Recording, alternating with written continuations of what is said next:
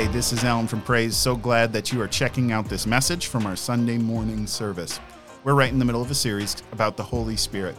All we're doing is we're reading about how the Holy Spirit has moved in ages past in order to better understand how he might move today in unique ways where our world might be primed for him to move in our midst.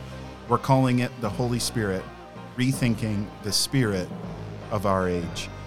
Thank you again for checking it out, and I just believe that God's going to move uniquely in your life as a result. God bless.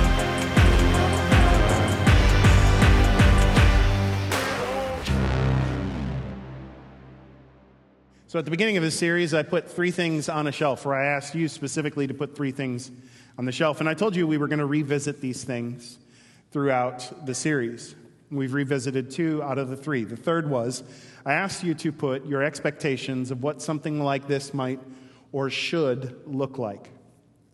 And today I want to stop and I want to return to that. What something like the Holy Spirit working in your life might look like. And today I want to challenge you, or not just challenge you, but to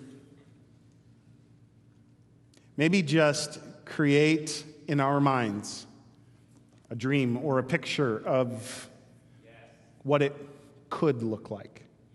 And so I'm asking you today to just dream as we look towards the future for the Holy Spirit moving in your life and some of the areas that maybe you have yet to see that sort of thing manifest, to just dream what it could look like for you. Um, we're kind of at the end of this series, but at the same time, I've, I've felt like for this series that this is the type of series that needs to end in the same way that the book of Acts ends. And I don't know if you've noticed, but when I read that book of Acts, it just ends abruptly. It stops, and it seems as if it ought to keep going. If you come to the end of it, Acts chapter 28, last two verses, verse 30 and 31 just says this For the next two years, Paul lived in Rome at his own expense. He welcomed all who visited him, so this is after he ends up in Rome, boldly proclaiming the kingdom of God and teaching about the Lord Jesus Christ, and no one tried to stop him.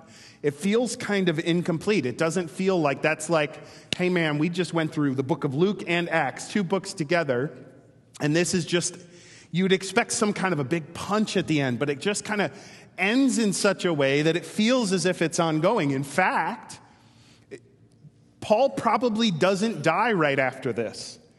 And there's a few reasons why people think that that's the case. Like verse 33 of Acts chapter 28 is probably not Paul's death.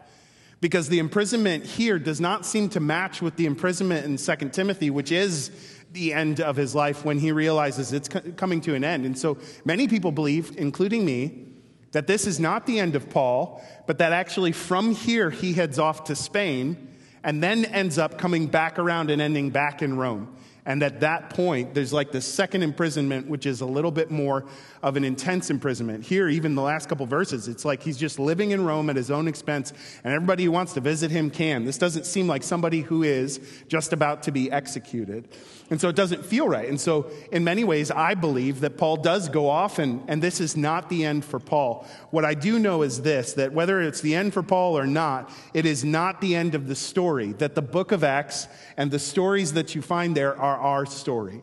And that we continue the Acts story. In fact, we are living Acts 29 now. The continuation, this, the stuff that happens here is the continuation happens with us. And so I guess that's my hope also for this series as it comes to an end that it would not be the end, that it would instead be something else, that it would be the beginning for some of us, especially the beginning of a new thing in our lives as we open ourselves up to what does the Holy Spirit have for me, that a radical openness for what He has next would be the result for, for us. And and even as I think about, I guess, even the way to end this series, I, I think of that quote by Winston Churchill when uh, the Allies had moved in, they, they were starting in Europe, but they were also making a tremendous amount of progress in northern Africa.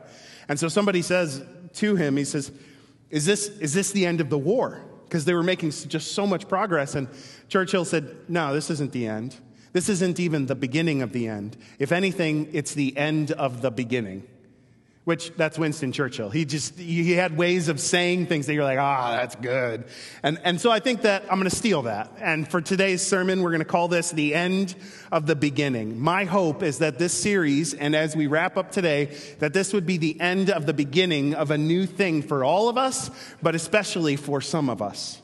And I hope you're with me in that. The end of the beginning. To, to do that, we're going to go back to the beginning today. We're going to start in Acts chapter 1. We're going to be reading in Acts chapter 1. In fact, we're going to read all of Acts chapter 1 today. Last week, we talked about what it looks like to hear from the Holy Spirit, how we hear the voice of the Holy Spirit in our lives. Okay, so, so and, and as part of that, we just read five verses in particular of the Holy Spirit when he says stuff. It says, the Holy Spirit said. And at the top of the message notes on praise.fyi today, I just included all of the verses in the Bible when it says the Holy Spirit says something. So just like those five, you can read all of them this week. Feel free to kind of just dig your way through those, read them on your own. Um, hearing the voice of the Holy Spirit is kind of a precursor to what we're going to talk about today, and and but it's not all of what we're going to talk about today. So read those this week. May the Holy Spirit speak to you. Today, I think the final step is how to be led by the Holy Spirit. How to be led by the Holy Spirit, which is more than just hearing from the Holy Spirit. It's more. Romans chapter 8, verse 14 says that those who are led by the Spirit are children of God. I want to be a child of God. I want to be able to be led by the Spirit. I want to hear Him, and then I want that to change the way I make decisions. My decisions, I don't want to just be my decisions. I want them to be decisions that are led by the Holy Spirit. And that's really what we're talking about today. And that's why we're back in the beginning of, of Acts as well. Because right there in Acts chapter 1, there's this end of sorts, but it's also a beginning of sorts. And, and, and you'll get it as I'm, as I'm reading through it. You'll pick up on what I'm talking about. It's like the ending of a, a specific time in the ministry of the church and the beginning of a new moment in the history of the church. And so we're going to start right in verse 1. Acts chapter 1, verse 1. Here's what it says. In my first book, I told you, Theophilus, about everything Jesus began to do and teach until the day he was taken up to heaven after having given his chosen apostles further instructions through the Holy Spirit. I love that. He began to do and teach. Jesus is still doing and teaching. This was just the beginning of Jesus doing and teaching.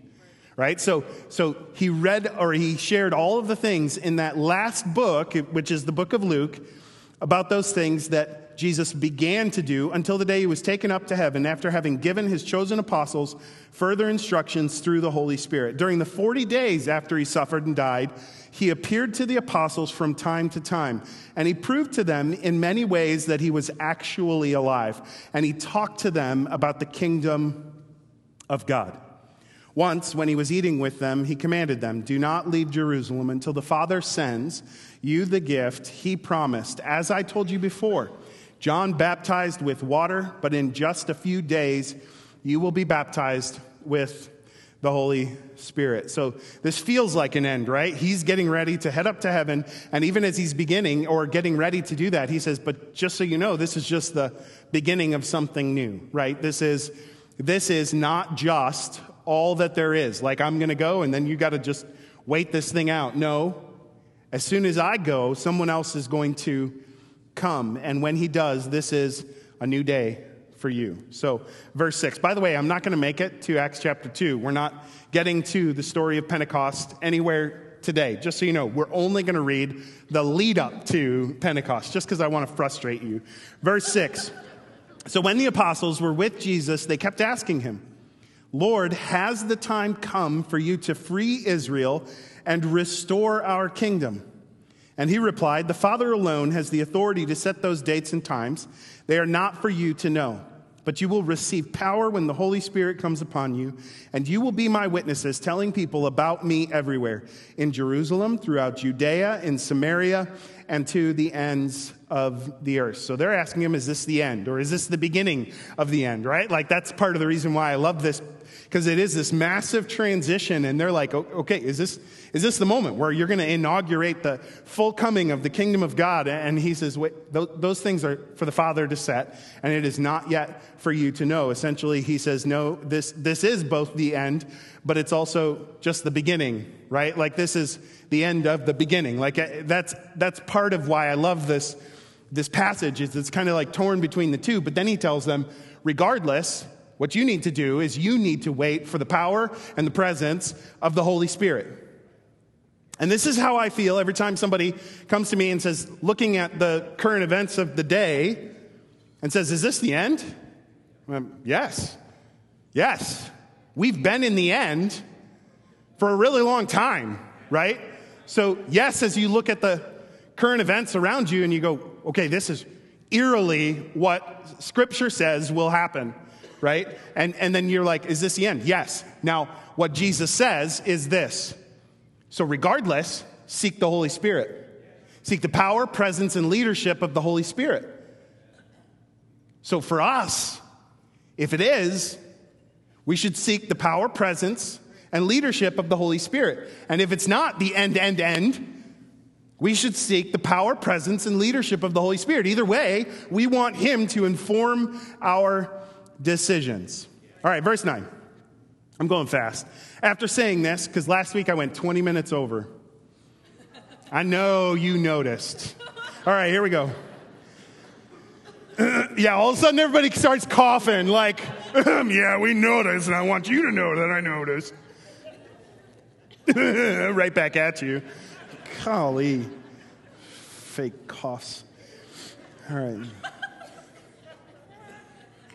After saying this, he was taken up into the cloud while they were watching, and they could no longer see him. As they strained to see him rising into heaven, two white robed men suddenly stood among them. Men of Galilee, they said, why are you standing here staring into heaven? Jesus has been taken from you into heaven, but someday he will return from heaven in the same way that you saw him go. So that's the end. Right? Now, in Acts chapter 2, the Holy Spirit's going to show up. And when he shows up, it inaugurates a whole new day for the church. But we're not there yet.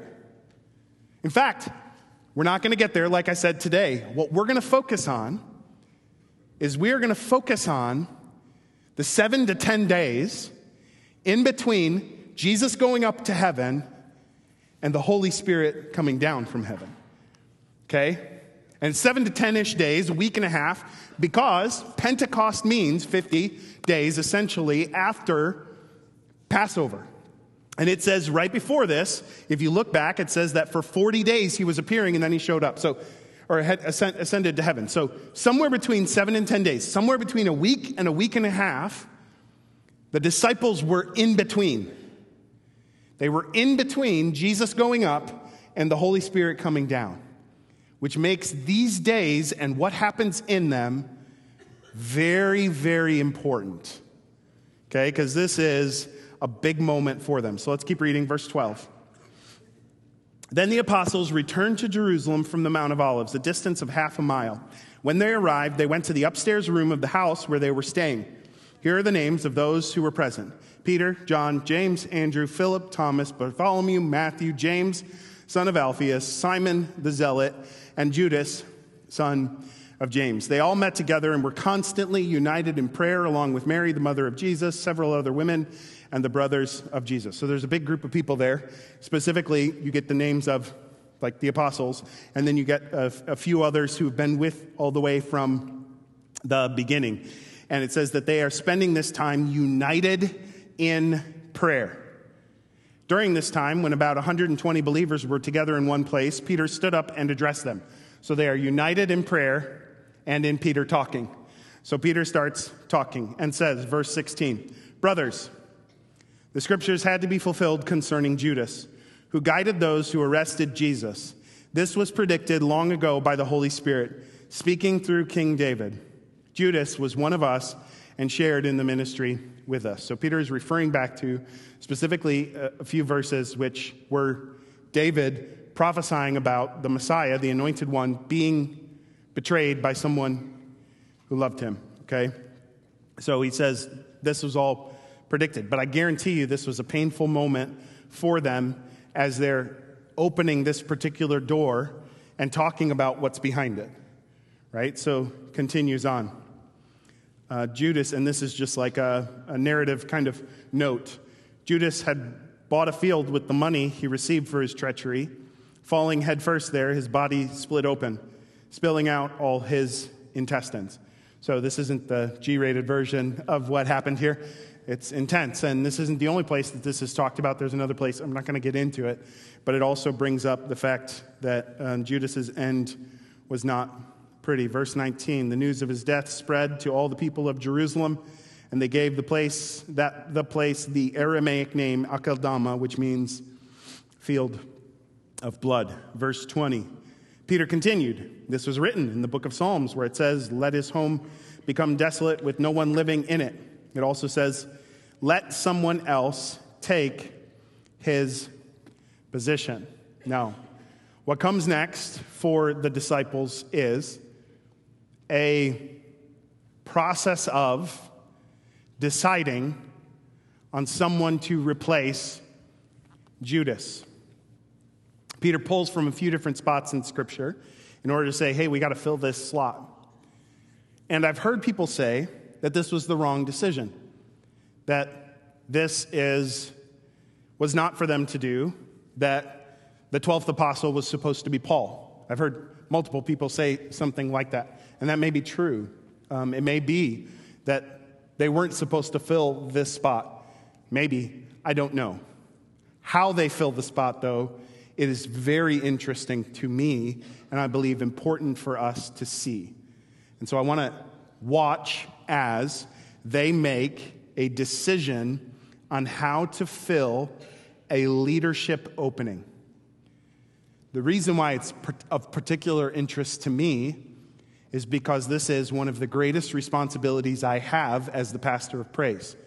And if you want to ask anybody who has been a part of these sorts of decisions, they can attest to you that this is something that we do very carefully, we do very methodically, we do hopefully led by the Holy Spirit. But we take this very seriously. It is very important to make sure we get the right voices speaking into praise, right? So this is something that for me, like I lock in on as soon as I see it right? So it catches my attention, and I start asking questions of it, which is what led me to this morning. So it, it sometimes can be a difficult thing to make those kinds of decisions. Sometimes it results in kind of a pain point between pe- you and those you love because as you're making those decisions and you're seeking the Holy Spirit, it doesn't feel right in spite of the fact that you want with everything inside of you for it to feel right. You're like, this, this doesn't seem like it's God. And so you kind of move forward a different direction. And then all of a sudden, as the pastor, to make a decision that isn't that, it can cause pain for people who are involved. And so for me, this is like really close to my heart. Like, truly, every time we do a leadership hire or search, it is something we just take so, so seriously. And they do too. You can tell they have a whole lot of care that they put into it. Verse 21. So now we must choose a replacement for Judas from among the men who were with us the entire time we were traveling with the Lord Jesus. From the time he was baptized by John until the day he was taken from us, whoever is chosen will join us as a witness of Jesus' resurrection. So they set some basic parameters. This person needs to be somebody who saw Jesus get baptized and then traveled with us and then saw Jesus die and raise from the dead. So, some kind of basic parameters before you do anything else. For us, um, we set parameters as well when we're making a search for somebody at Praise. Like, we, we will say, hey, first off, if the resume has spelling errors, if it has basic grammatical errors, because if you won't put the time and the care and the effort into making sure your first impression is strong, you're not going to put a lot of effort into your 100th impression. And so for us, we're just like, nah, nah, no, nope, thanks. The other thing is, we always want to see that this person is serving somewhere. Because if they're not serving somewhere currently and they're just looking for a position, that is not the right heart.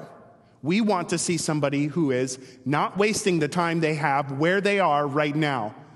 And if they are serving, then that makes it through that second parameter of, hey, the, this person now can be considered. For them, they had to see Jesus um, be baptized, they had to walk with Jesus, and then they had to see Jesus die, and they needed to see him after the resurrection so that this person can attest to those things being true. So they narrow it down then to two people.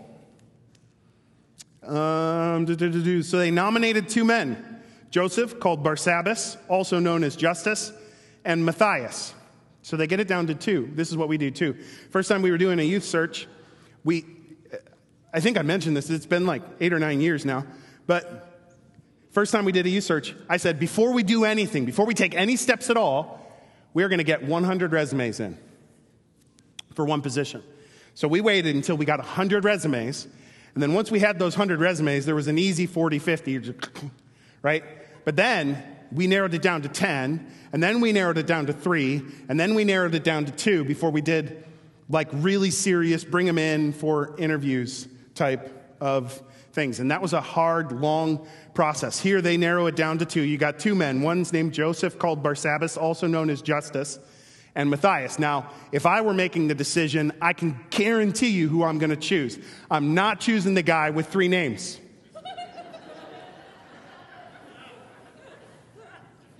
Bartholomew, or no, Joseph called Barsabbas, also known as Justus. If every time I call the guy, I have to say Joseph, known as, or called Barsabbas, also known as Justus, come over here real quick. I'm not going to do that. He's obviously struggling with his identity. Like he doesn't even know who he is.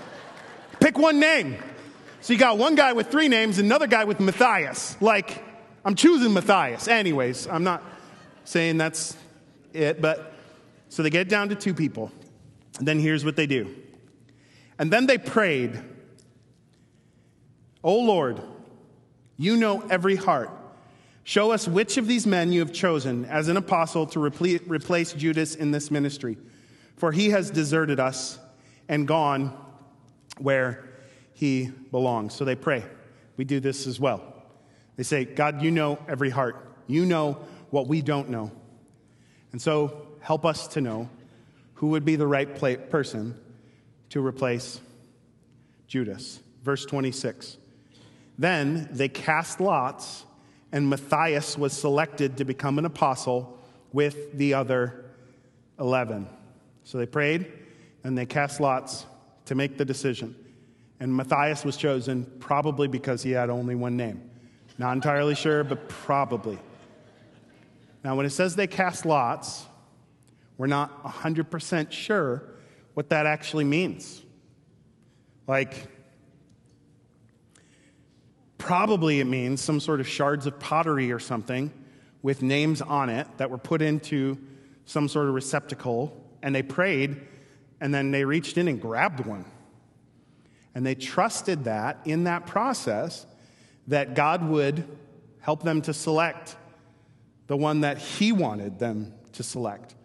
What this isn't is in the Old Testament, there's a thing called the Urim and the Thummim, right? And some of you know what that is, and some of you don't.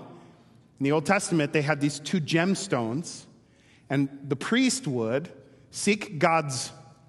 And again, we're not entirely sure what it looks like because it doesn't show up a bunch. Like it's just referred to a couple of times. And so we're like, so as they were making decisions, it always had to be a binary decision. Like it had to be either yes or no, this one or that one, right? And they would they had the Urim and they had the Thummim, and they would do something very similar to that. It shows up in, let me, let me just give you a verse Exodus 28, verse 30. Exodus 28, verse 30. Insert the Urim and the Thummim into the sacred chest piece so that they will be carried over Aaron's heart when he goes into the Lord's presence. In this way, Aaron will always carry over his heart the objects used to determine the Lord's will for his people whenever he goes in before the Lord. So these show up, just so you know, in Leviticus and Deuteronomy and Ezra and Nehemiah. just briefly mentioned. 1 Samuel chapter 14. It also is most likely that which, uh, well, that's what it says. Saul is trying to figure out who ate when he had called a fast. So he gathers all the people together and he puts certain people over here and here, and then they draw one, and they're like, oh, it's this people. And they keep narrowing it down until they find out it was Saul and his son, and then eventually Jonathan, who had eaten when Saul had said, don't eat. And it's very clear that God was leading that because Jonathan was the one who ate when he wasn't supposed to be eating. But it always had to be this yes, no, him or her, up or down. And so that's what they do here without it being apparently the Urim and the Thummim. They ask God for guidance, and then they cast lots. Now, this isn't the only place that this happens, too.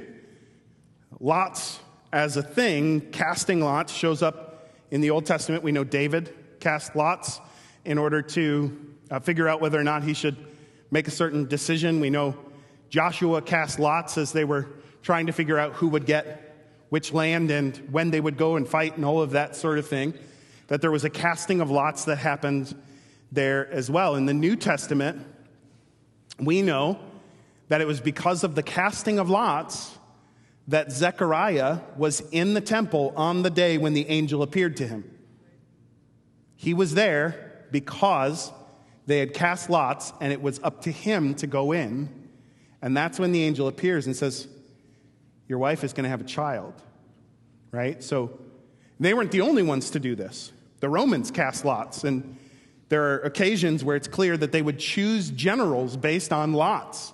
And there were times when they would decide who would go into battle based on lots. The Greeks did that as well. They, there are recorded occurrences where they would cast lots in order to decide who was in leadership. They would cast lots in order to do that. We know that when Jesus was being crucified, that the Roman soldiers cast lots in order to get his robe, like his the thing he was wearing. They were now that's probably not like casting, casting lots. In fact, even in the New Living Translation, it seems to be more like a gambling. They go with, they rolled dice for Jesus's clothes. But here the disciples are. They want to know what is God's will. And so, after praying, they cast lots to decide, after setting qualifications, narrowing down the field, and praying, they probably pull out a shard of, prop, of pottery to say, This is the one that God has chosen. Okay? Now, the very next verse, I'm going to go back over there. The very next verse is Acts chapter 2, verse 1. On the day of Pentecost, all the believers were meeting together in one place, and suddenly there was a sound from heaven like the roaring of a mighty windstorm. Uh, we're not going to get into that. So, this is then the last thing that happens before Acts 2 and the Holy Spirit descends. Okay, so it's also the very first thing that the disciples decide after Jesus goes to heaven. So, as part of the Acts of the Apostles, is what this book is called in my Bible, the Acts of the Apostles, this is the very first act of the apostles. So, the first act of Acts is them deciding on a leader and the way they find the way that they should go in that decision is they pray, they narrow it down, they set qualifications, they pray, and then they cast lots. Decisions are one of the most difficult things in leadership because you know every decision you make at least one person is not going to like it. It's just the way it is. And so, if you want to be in leadership, you need to know that in general, every time you make a decision, there will be somebody who will disagree. So, you don't get into leadership because you want everybody to love you. And so, decisions are hard knowing that because often decisions will make negative impact on people. And so you know that. And every decision you make takes willpower. It's been proven. Studies show every decision you make. If you make a lot of decisions in one day, you are more likely when you see the chocolate cake at the end of the day to eat it. The whole thing. Like, not a piece, the whole thing. It's proven. Like, your willpower decreases as you make a lot of decisions, especially if they're emotionally straining ones. But even if they're not, if you make a lot of decisions through the day, you are less likely to have willpower at the end of the day. Bigger decisions cause bigger um, kind of costs to you, right? So, when I was a teenager, I worked at Sears, and I've told you this before, and I, I love this story for, for a couple of reasons, but I was thinking about it a lot lately in relation to this series. Because when I worked at Sears, I worked in the shoe department. And then I worked in the tool department. And then I worked in the big garden department. Like, and all of those were like, uh, they were, what, what is that called? Where you get a portion of the sales? Commission. Yeah, thank you. I haven't done that in a while. So, but I did really good. So, like, when I'm 16, 17 years old, all my friends got no money, but I had money.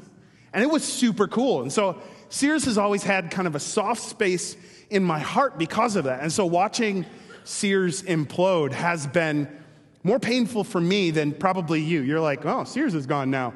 Yeah, oh well. For me, it's kind of like, oh, Sears is gone. It's a bummer. But in the 90s, Sears was killing it. When I was working there, Sears was crushing it because we had a CEO whose name was Arthur Martinez. Here's a picture of him. He just looks like the kind of grandpa you want to have, right? Like, that is a. He looks a little no nonsense, but he's trying to hide it, you know? But Arthur Martinez was named CEO of the year in 1996. The reason why was he was unafraid to make hard decisions.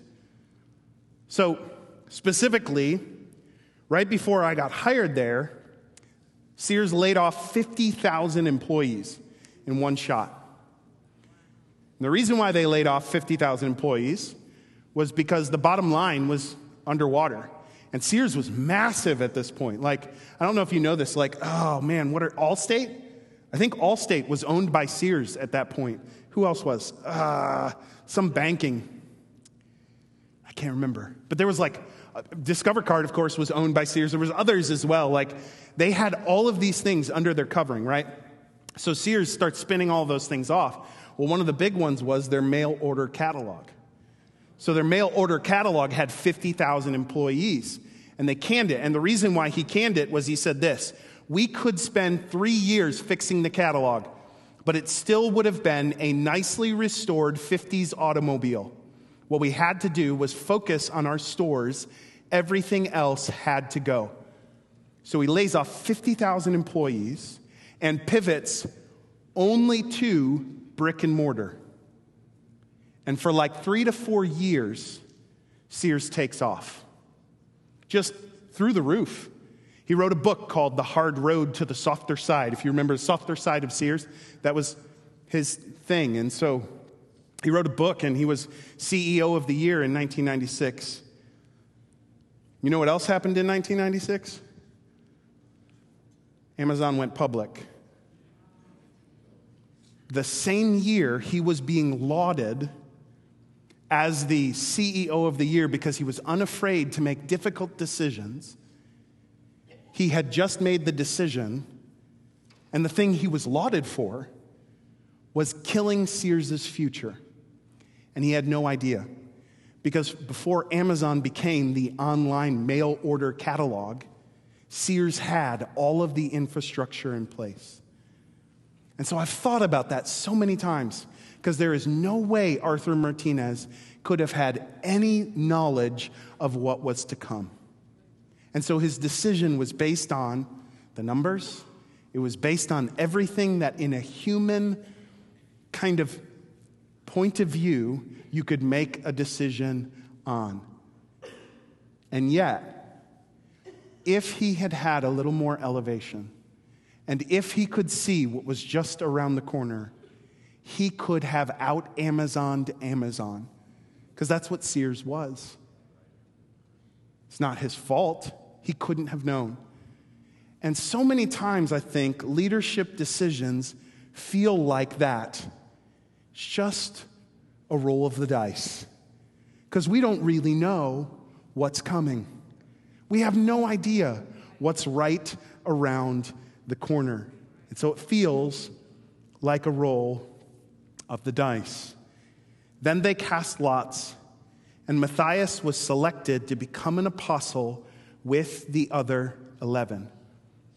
This verse holds the distinction of being the last decision the apostles make before Pentecost. But it also holds the distinction of being the first decision they make before or after Christ had ascended. In other words, this decision is the first and last decision of the unbaptized church. So it's a pretty important decision, right?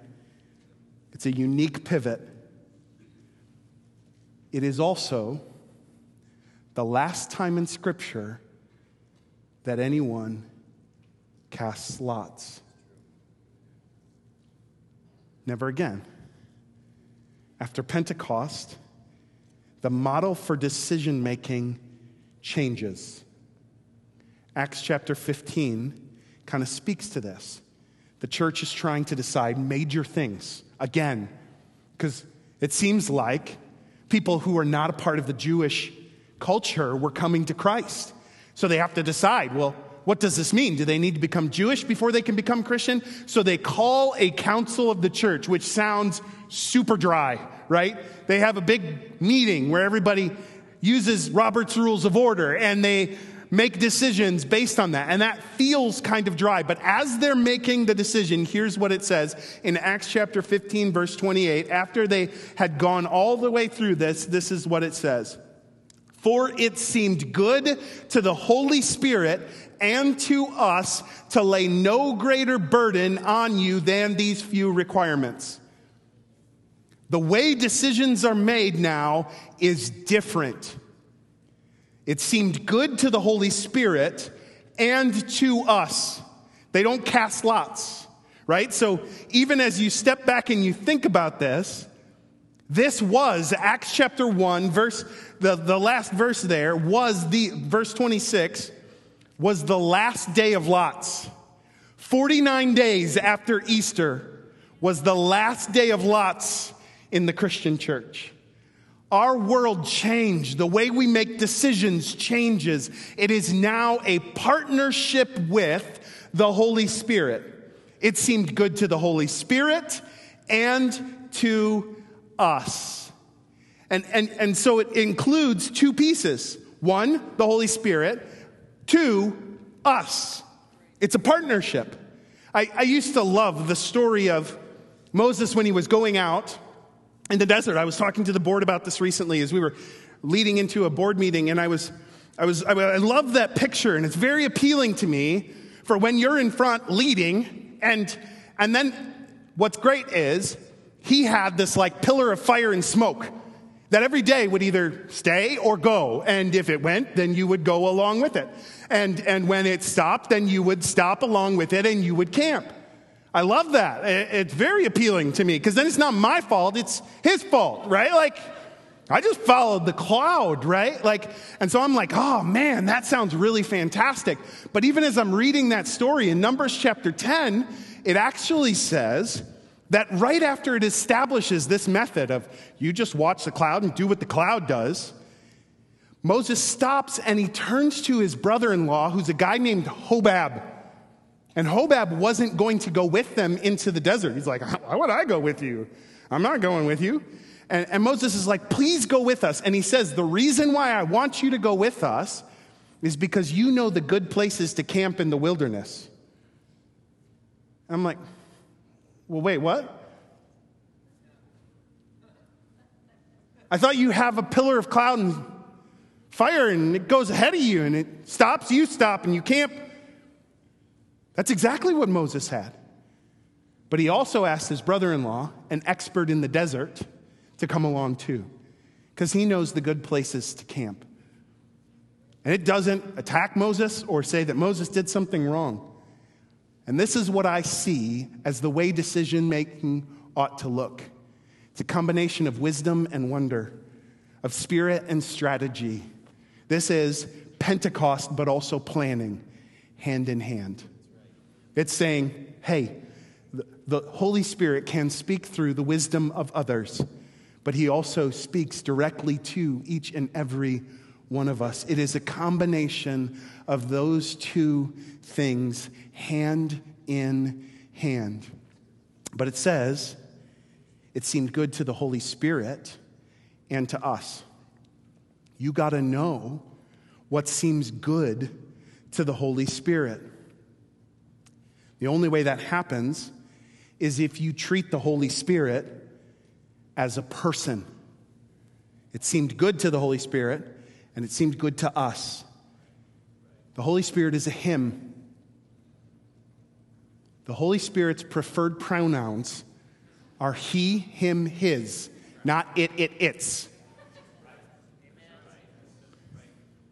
He is a person. and He wants to be treated as a person. And so let me quickly, if we've talked about how, what it looks like to hear the Holy Spirit, now how do we make decisions and move led by the Holy Spirit? Let me just really quickly give you some do's that they do. Do, they know Him, they trust Him, and they follow His lead. And I'm going to give you the verses there so you can write them down and look it up and see what that might look like for you. That sounds to me like friendship. That sounds like fellowship. That sounds like people who think of the Holy Spirit as a friend. They know him, they trust him, and they follow his lead. Is that how you think of him? Because if not, you might need to change the way you think of him. Now, let me be totally open with you, and this is very foolish, and I will tell you it's foolish right up front. But I want you to know the journey that I have been on in order to get to that point where I think of the Holy Spirit as my friend. Because for a while, as much as I said I did, I didn't. I treated the Holy Spirit as an it, not as a him, as a he. So for me, recognizing that that was the case, that I would treat him like a ethereal kind of thing, I changed the way I did something. So, in my office downstairs is where I usually will spend praying. And I noticed, man, I'm just not talking to him. Like, I don't have a problem recognizing and speaking to Jesus as a person, but the Holy Spirit, I wasn't. So, what I did was I set up a chair, and it's a very special chair. Here's a picture of the chair.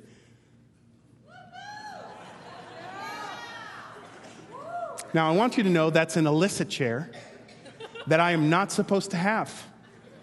And I won't tell you how I got that chair, because there'd be multiple people who might get in trouble. That is a chair from Central Bible College on the court for basketball. This was back when I was playing basketball at Central Bible College. Okay, so I didn't play basketball at Central Bible College. But I just set out this chair, and it sits right next to where I pray. And now, when I talk to the Holy Spirit, I talk to him like he is sitting in that chair. Because I figure if the Holy Spirit's going to sit somewhere, it'll be in a CBC chair, right? Praise the Lord. So, so I just talk to him like he's sitting in that chair next to me. And I know that's foolish and it's not for everybody. For me, it was what was necessary in order to get over that particular hump. To be able to say, the Holy Spirit is my friend, and I talk to him like he is my friend, and I follow his lead like he is my friend, and I walk with him like he is my friend, because he is your friend. He is your helper. He is walking with you through these things. And one time, as I was sitting there talking to an empty chair, as if the Holy Spirit, and the Holy Spirit was in the room, there's no doubt. He's in this room right now, right? And so as I was talking to him, like he's in the room because he is, he said some things to me. I didn't like him at first. I didn't like what he had to say. And I guess that brings me to if you've seen the do's of friendship with the Holy Spirit, let me show you the don'ts of friendship with the Holy Spirit. Don't grieve him, quench him, or resist him. Don't grieve him, quench him, or resist him. And there's the verses for those. If you want, it's going to leave up there on the screen for a bit. You can write those down. You can research those and read those and think about them and pray them this week. Don't grieve him, quench him, or resist him. Not if you're his friend. If you're his friend, you know what he likes and what he doesn't like. If you're his friend, you listen to him. Few weeks back, someone I know did something that hurt someone that I deeply love. And again, this is foolish and open and transparent. But I literally said the words, and I, as soon as I said them, I said, Man, I, I just don't know how I'm going to be able to forgive that person. And as soon as I said that, the Holy Spirit said, Um, Alan. And I can't tell you what that was like because it won't be the same for you as it is for me. I will say, for me, I heard him as, Um, Alan. And I went, Ah, yeah, I probably shouldn't have said that. Should have kept that one to myself. And then a week or two went by, and the Holy Spirit revisited it because I ran into this person that I didn't think I could forgive. And I had to sit next to that person. And I, so if you sat next to me recently, it's not you, okay? It's not anybody in this church. I just, if you're wondering, like, oh, is it me? But the Holy Spirit said to me at that point, you had better be real careful. Because this is the beginning of a path you do not want to walk down. Because what is just a little root of bitterness right now will grow to take every area of your life. Every area. And it will cut you off from the grace of God. And as a pastor, and as a father, and as a husband, this will ruin everything for you. So, as I'm like repenting of that, the Holy Spirit then said to me, and just so you know, you've done this with this person as well. And I'm like, come on, Holy Spirit. Like, that's not fair. Like, I'm focusing on one right now. Like, don't bring up another one. But he did. And then he said, and the very thing that you are having such a hard time with that person, that is exactly who you're going to end up as. And I'm, man, like, ouch. But that's what it looks like to hear the Holy Spirit. What it looks like to be led by the Holy Spirit is to do something based on that. To take a step, to respond, to say, okay, you're right, I'm with you, let's go. Let's go through this process that I don't want to go through because I know it's the right thing and because you're with me through it and you're going to help me through it. That's what it looks like to be led by the Holy Spirit, to allow Him to impact your decisions. Life is a series of decisions. We are making decisions every day, time after time, decision after decision. We are constantly making those decisions. And there was a time when those decisions could feel like just a roll of the dice. But you and I have a friend who turns that roll of the dice into something so much more certain. Because the Holy Spirit is not just with you in this moment, He stands outside of time and He sees what's coming around the corner. And so He can say to you things like, Alan, this is the beginning of a path that you do not want to end up at the end of because he sees where that goes. And you might not, you might just think, oh, it's just a little bitterness. And he says to you, no, those things grow and grow and grow, and it will take all of you. That's where it leads. Because he can see what you cannot see. And so, as we're at the end of the beginning here, a new day, I want us to hear the Holy Spirit but more than anything else, I want that to impact the way we make decisions, that it impacts how we do what we do, that we are led by the Holy Spirit. And some decisions are big and some decisions seem little. And in every single one of them, there are things He knows that you do not.